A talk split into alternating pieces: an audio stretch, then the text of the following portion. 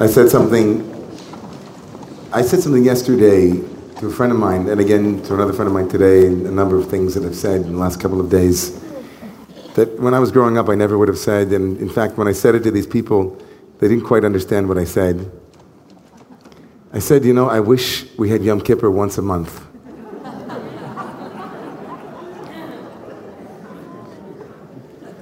Over the last two days, people have pushed that, you know, the, you know, once a quarter, you know, once every three or four months. But I still believe. I mean, how many people here feel differently after Yom Kippur? How many people feel like, I mean, I was riding it. It, it felt almost dangerous to be outside. It was, I was so wide open. My heart was so cracked open. I felt like I understood for the first time why Sukkot comes right after Yom Kippur, in, a, in not just literally, but when you're that broken, the only thing you can and want to build is something that's still so porous as a sukkah, right? You don't want to go back into that house, into that place of solid doors and solid windows. You want to stay wide open, like a sukkah, like a impermanent structure, because you can live in that place, you can breathe in that place.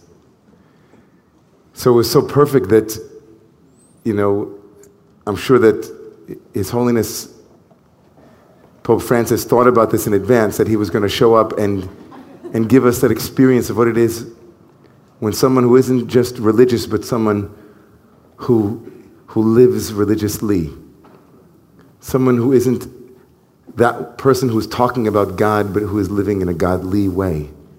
Because we have a lot of God in this world and a lot less godliness for some reason.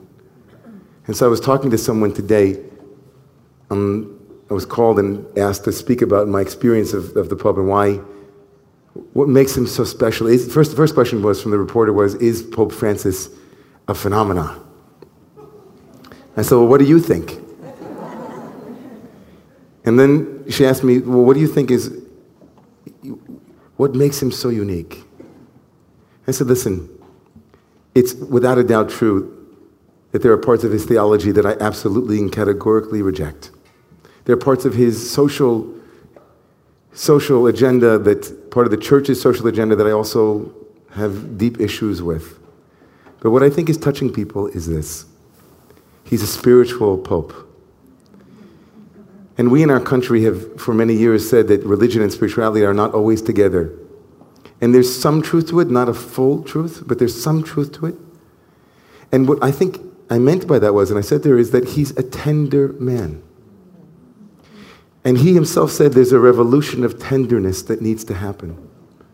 And when you see his face and his openness, and we see and feel a sincerity from him, that he wants to say the things that will open the heart, and that more than doctrine, he cares about people. That cracks us wide open. I don't know if everybody feels that way, but it cracks me wide open to see someone who's walking his talk in the world and somebody who has power and who is humble. To have that much power, a billion people, that's a big shul.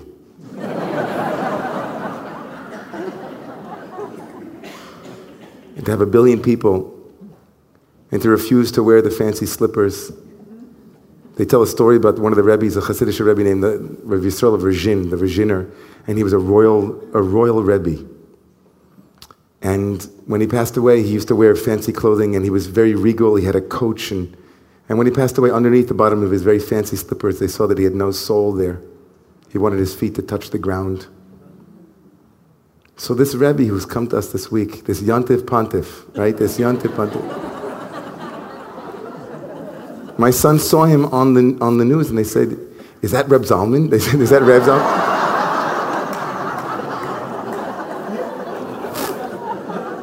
I said, he's, he's, a, he's a big Rebbe. He's a Rebbe. Rav Gadol, Hu Rebbe Gadol.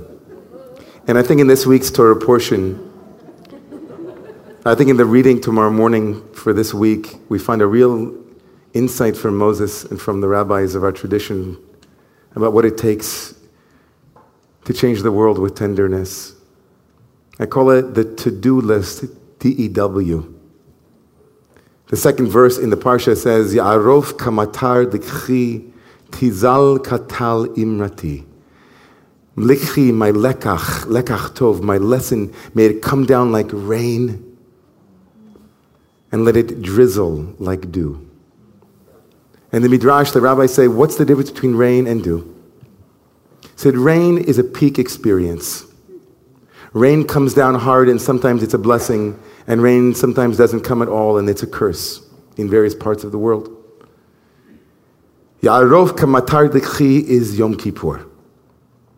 It comes down hard. Ya'arov, it can, it can break your neck.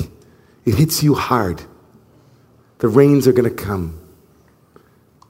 Mashiv aruach umarid hageshem. Here come the rains again, falling on our heads like all kinds of good things, but not always good things. But tal, say the rabbis, tal, which means dew. Dew is le'olam libracha. Dew is always a blessing. And the prophet Isaiah prophesied about the days of the future when the Messiah would come. During the weeks coming up to Rosh Hashanah, we read Isaiah, seven Isaiah portions of Nechama, of consolation. And my son Tal, my youngest son, was born during one of those weeks. And in Isaiah, there's the famous, beautiful verse katal Yisrael yifrach kashoshana. I will be like dew for Israel, says God. I will make it bloom like a rose. And so we named our son Tal, dew. Tizal katal imrati, may my words be gentle and tender. May my words be gentle and tender.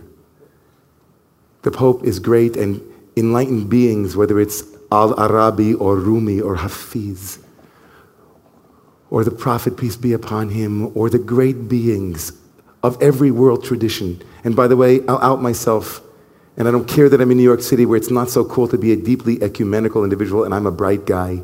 And there were a lot of academics that think you shouldn't compare religions to each other. You know what? I don't believe it. It's one source. One source. And all of the enlightened beings are drinking from that same well, from this Mirabai, right? Kabir, St. Teresa of Avila, St. Catherine of Siena, the Rambam, Rav Kook. It's the same well of dew that gives life. That's the to do list. if we speak divrei chachamim benachat nishma'im, when we speak with tenderness, with vulnerability, with a quavering in the voice, a humility, tizal katal imrati, then my words can be heard, they can land. It's so beautiful to be with someone whose presence convinces, whose listening makes you want to speak whose listening makes you want to speak, and whose speaking makes you want to listen. This story told of Rabbi Akiva in the Talmud that he was 40 years old and he was an ignoramus, he was an Am Haaretz. He hadn't studied a word, he didn't know the alphabet.